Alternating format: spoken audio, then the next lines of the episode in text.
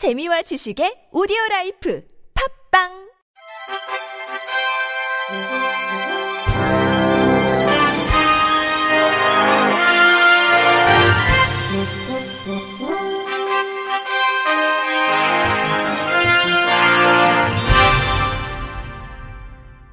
청취자 여러분 안녕하십니까? 9월 27일 화요일 KBS 뉴스입니다.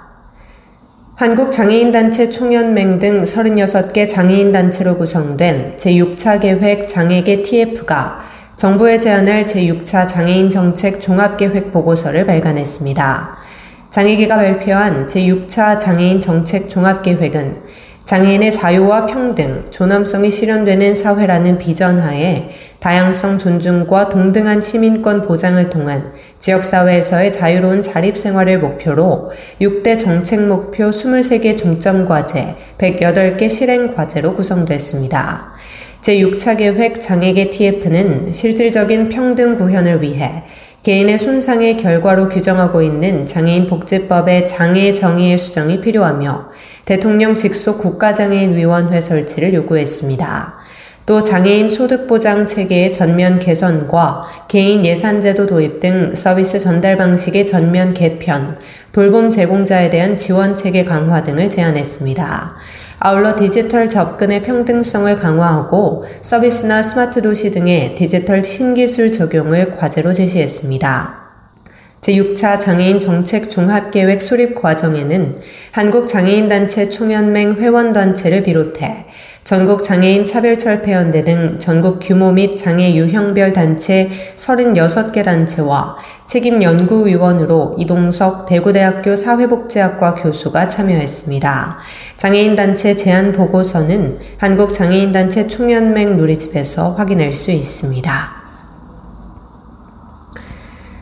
정부가 장애인 정보격차 해소를 위해 정보통신 보조기기 구입을 지원하는 사업을 하고 있지만 실제 지원을 받은 비율은 전체 대상자의 2%에 불과한 것으로 나타났습니다. 국회 과학기술정보통신위원회 소속 박완주 의원은 과학기술정보통신부로부터 제출받은 연도별 정보통신 보조기기 지급 사업 실적을 인용해 지난해의 경우 지원 대상자인 238만 2,410명 가운데 3,369명, 0.1%만이 해당 사업을 통해 보조기기를 보급받았습니다. 지난 2010년부터 누적된 수혜자 수도 총 5만 1,703명으로 대상자의 2.17%에 그친 것으로 나타났습니다. 정보통신 보조기기 지급 사업의 신청자는 2015년 9,880명이었으나 지난해에는 13,027명으로 6년 만에 약 32%가 증가했으나 예산은 약 20% 정도 감소했습니다. 이 때문에 신청자 수 대비 선정자 비율은 같은 기간 43.2%에서 25.9%까지 줄었습니다.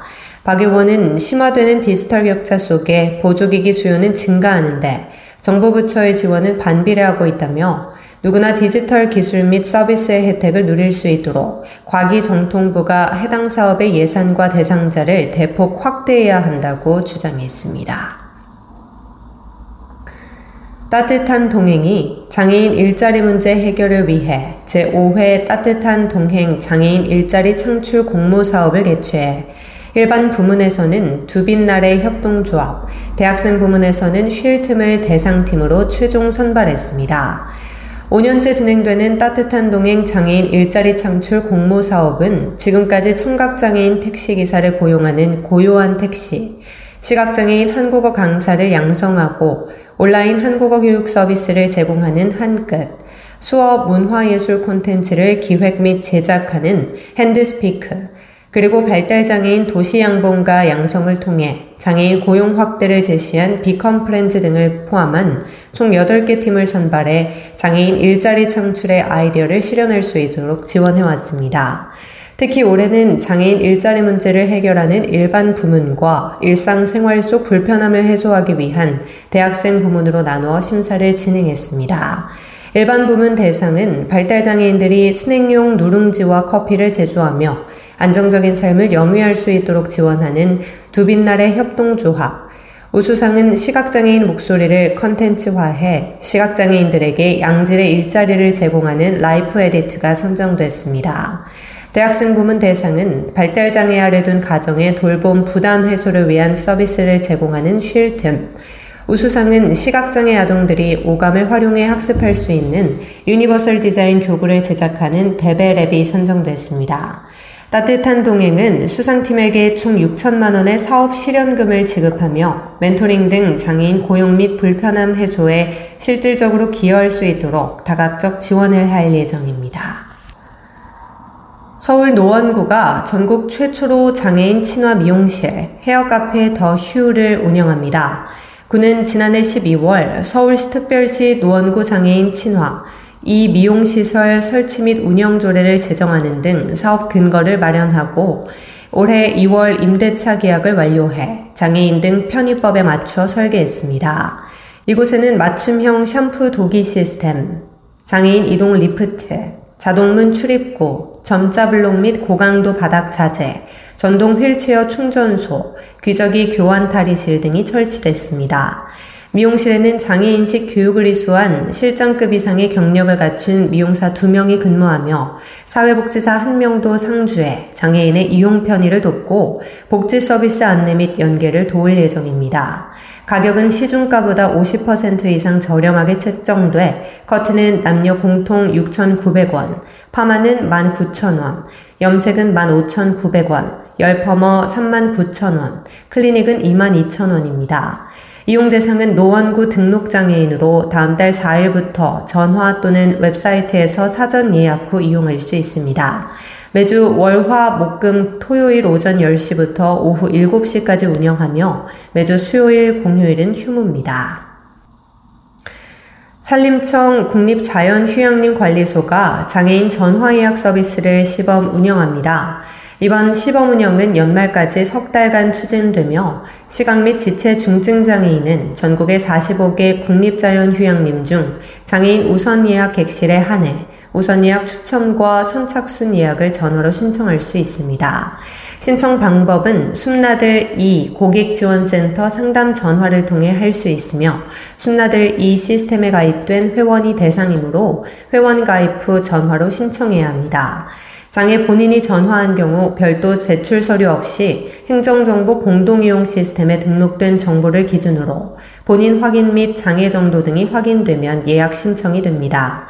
다만 장애 본인이 전화를 할 수 없는 경우 유선상으로 장애 본인의 동의를 받고 개인정보 처리에 동의한 자에 한해 대리인이 대신 예약 가능합니다.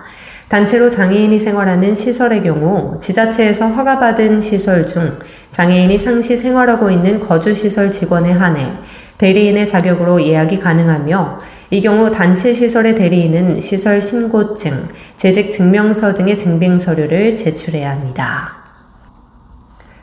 서울관광재단이 국립항공박물관과 함께 시각장애인, 지체장애인, 영유아 및 동반자를 위한 맞춤형 투어를 선보입니다.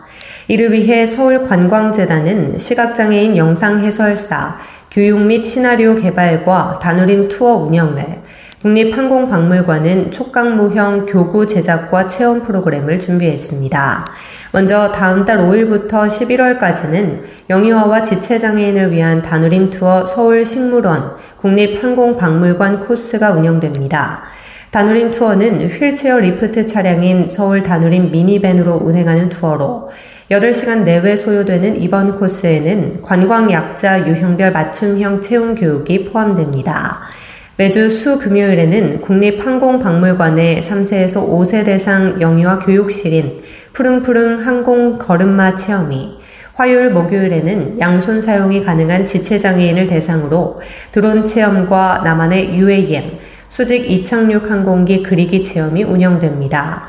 이어 오는 25일부터는 시각장애인을 위한 현장 영상 해설 투어도 운영되는데 투어 시간은 약 160분으로 국립항공박물관에 전시된 블랙 이글스를 비롯한 대표 항공기 모형 및 촉각 교구와 청각 자료를 활용해 항공 역사와 항공기를 다채롭게 즐길 수 있습니다. 끝으로 날씨입니다. 모레까지 기온은 평년과 비슷하거나 조금 높겠습니다. 최저 기온 11도에서 19도, 최고 기온은 23도에서 26도의 평년 기온이겠습니다. 당분간 아침 기온은 경기 동부와 강원 내륙, 경북 북동 산지를 중심으로 10도 내외로 쌀쌀하겠고, 특히 낮과 밤의 기온차가 경기 동부와 강원 내륙, 충청권 내륙과 경북 북부 내륙을 중심으로 15도 내외로 크겠으니 환절기 건강 관리에 유의하시기 바랍니다. 오늘 낮 최고 기온은 23도에서 28도가 되겠으며 내일 아침 최저 기온은 11도에서 19도, 낮 최고 기온은 23도에서 27도가 되겠습니다. 이상으로 9월 27일 화요일 KBIC 뉴스를 마칩니다. 지금까지 제작의 이창훈, 진행의 조소혜였습니다. 고맙습니다. KBIC.